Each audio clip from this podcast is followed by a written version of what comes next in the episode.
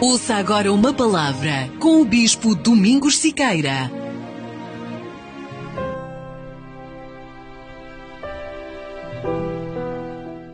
O altar da decisão. O altar de Deus é para quem quer decidir a sua vida. Agora, eu queria ler a, a oração que Elias fez. Eu queria que você em casa, a partir do momento que eu ler esse versículo que mostra a oração de Elias, eu queria que você calculasse aí no seu relógio quantos segundos dará essa oração. Você pode pegar um, o seu cronômetro aí do seu, uh, do seu telefone, enfim.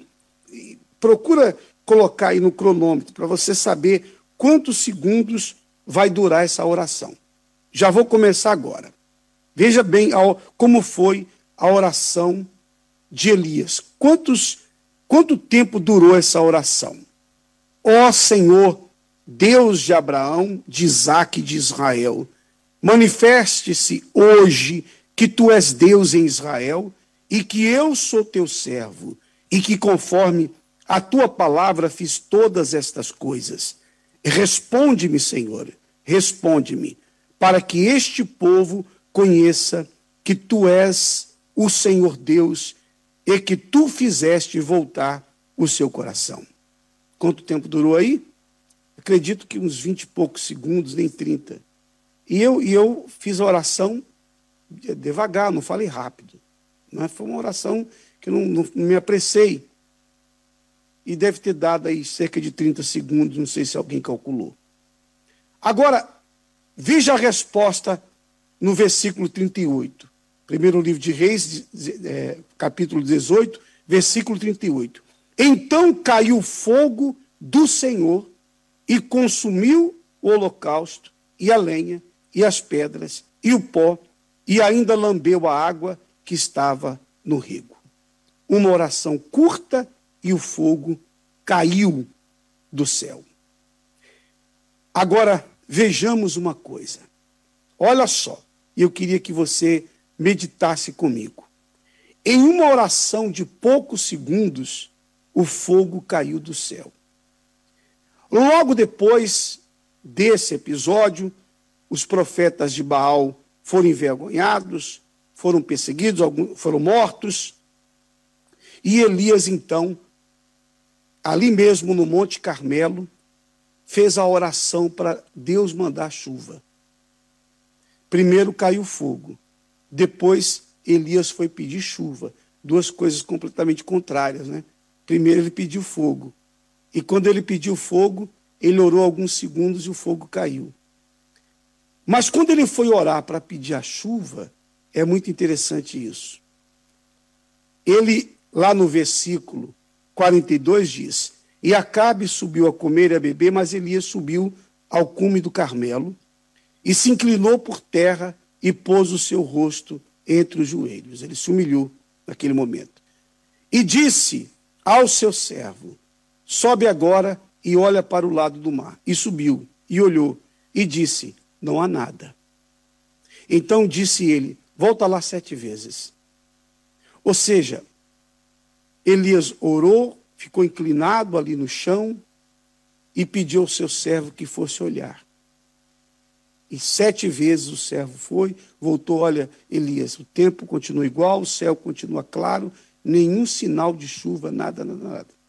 Volta de novo, e volta de novo, e volta de novo.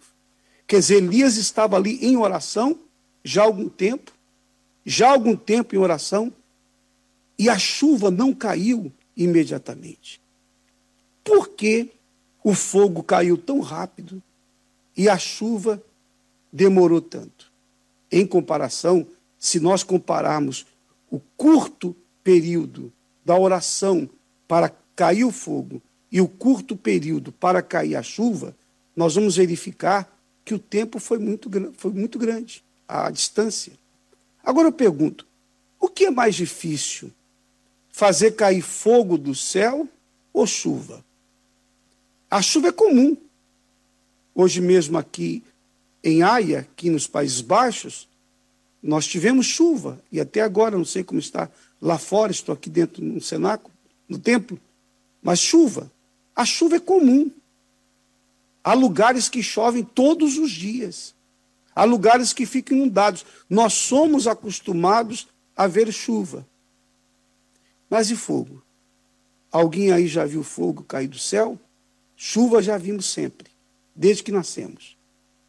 Mas alguém aí já viu, já viu, alguém aí já viu fogo cair do céu? Então, aos olhos humanos, o que era mais impressionante? Cai fogo ou cair a chuva? Certamente todos vão dizer: cair a chuva foi algo mais impressionante e mais extraordinário. Aí eu coloco a seguinte pergunta para todos pensarem: por que para algo sobrenatural, que era o fogo, Elias precisou orar apenas alguns segundos? E para algo que é comum, que é a chuva, ele teve que ficar um tempo ali no monte e orou e ficou e pediu o rapaz para ir ver. Olha lá, e vai, sete vezes. E quando o rapaz voltou na sétima vez, é muito interessante isso. Na sétima vez, ó, versículo 44.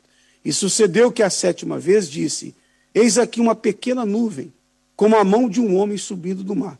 Então disse ele: Sobe e diz a Cabe: Aparelhe o teu carro e desce para que a chuva não te impeça. Ou seja, na sétima vez que o rapaz voltou, ele não viu nuvens de chuva. Ele viu uma pequena nuvem do tamanho da palma da mão. Foi um pequeno sinal. Ainda não tinha sido a chuva. Eu penso o seguinte: quando Elias fez a oração para a chuva cair, ele já estava, digamos, tranquilo, em paz, ele já tinha passado pelo desafio do monte, os profetas foram mortos, Deus respondeu com fogo, o povo gritou: só o Senhor é Deus, só o Senhor é Deus. Elias então deve ter tido aquela sensação: missão cumprida. E ali para pedir a água, não se verifica aqui que ele tenha sacrificado no altar.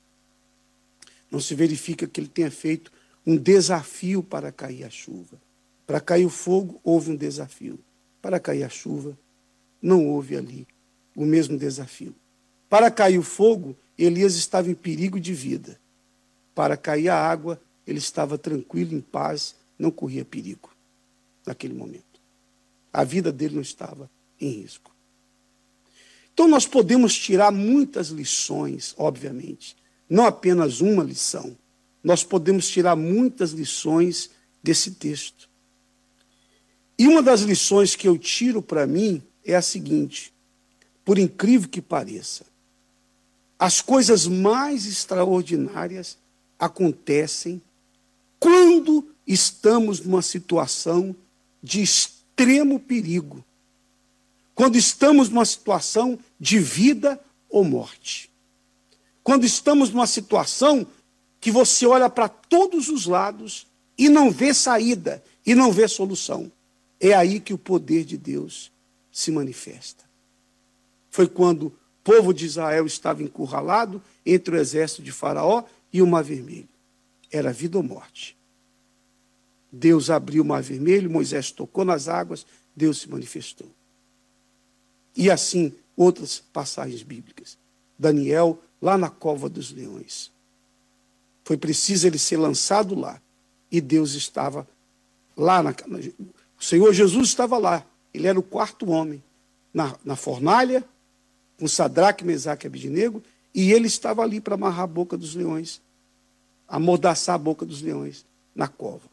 Portanto, ele esperou Daniel ir para a cova, esperou Sadraque, Mesaque e Abidinego caírem, serem lançados na, na fornalha. Quer dizer, no momento de decisão de vida ou morte, ou, ou ele se manifestava, ou então estaria tudo perdido. E eu chego à seguinte conclusão: Deus gosta mesmo de desafios. Deus gosta de coisas difíceis, não para ele. Difíceis para nós, homens, porque para Deus não tem nada difícil. Para Deus, fazer chover, cair fogo, abrir mar, abrir o rio, isso para ele é insignificante. Se você disser assim, qual, o que, que é desafio para Deus? Nada. O diabo. diabo. Quem? Para expulsar o diabo lá do céu e os anjos, Deus mandou Gabriel, é, Miguel resolver. Miguel, pega os outros anjos aí e faz o trabalho. O que, que é o diabo? O que, que, que, que são demônios? O que, que perante Deus não tem nada que seja extraordinário para ele. Para nós é extraordinário, para ele não, porque ele é, é muito grande. O universo não cabe a glória dele, não cabe a grandeza dele. Para você que está aí do outro lado, que está acompanhando essa transmissão, está a enfrentar uma luta, um grande desafio. Então, eu, eu dou uma boa notícia para você agora. Sua luta está grande, muito grande mesmo. Então, alegre-se, porque quanto maior é a luta, maior é a manifestação do poder de Deus. Ele gosta de fazer aquilo que é impossível aos olhos humanos. O improvável, ele faz. Quando existe o altar e quando existe o sacrifício, o fogo cai. Não é preciso orar muito. Uma oração curtinha. Quando você vai até o altar de Deus e faz o que tem que ser feito, você vai até o altar, atende o que o altar pede, acabou.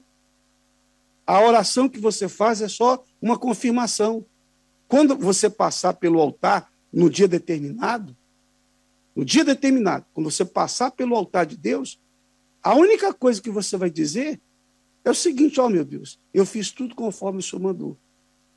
O Senhor pediu para fazer isso, para colocar a minha vida, para fazer o meu sacrifício. Está aqui, a minha vida representada por esse sacrifício.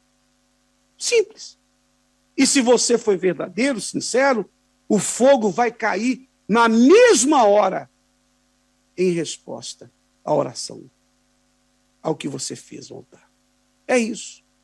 Então, se o que você quer é algo muito grande aos olhos humanos, não aos olhos de Deus, que o que nós queremos, que nós falamos que é muito grande, que é muito grande, que é muito grande, é muito grande para nós.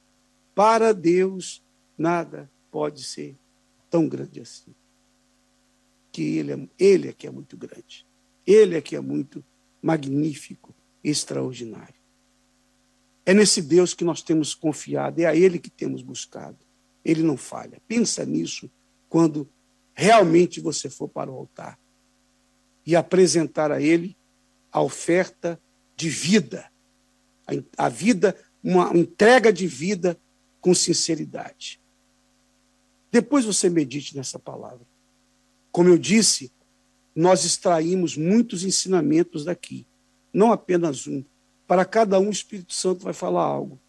Que a palavra de Deus é, é, é um oceano. Você, por acaso, pode esvaziar o oceano se você pegar um balde ah, hoje eu vou esvaziar o mar. Aí você pega o balde e vai. Um balde, dois baldes. Você poderia ter um bilhão de anos para tirar e você não conseguiria. O mar continuaria do mesmo jeito. A palavra de Deus é essa fonte. Você pode tirar, tirar, tirar, tirar, tirar e nunca vai chegar ao, ao, ao limite, porque a palavra dele é Ele. A palavra é Deus, Deus é a palavra.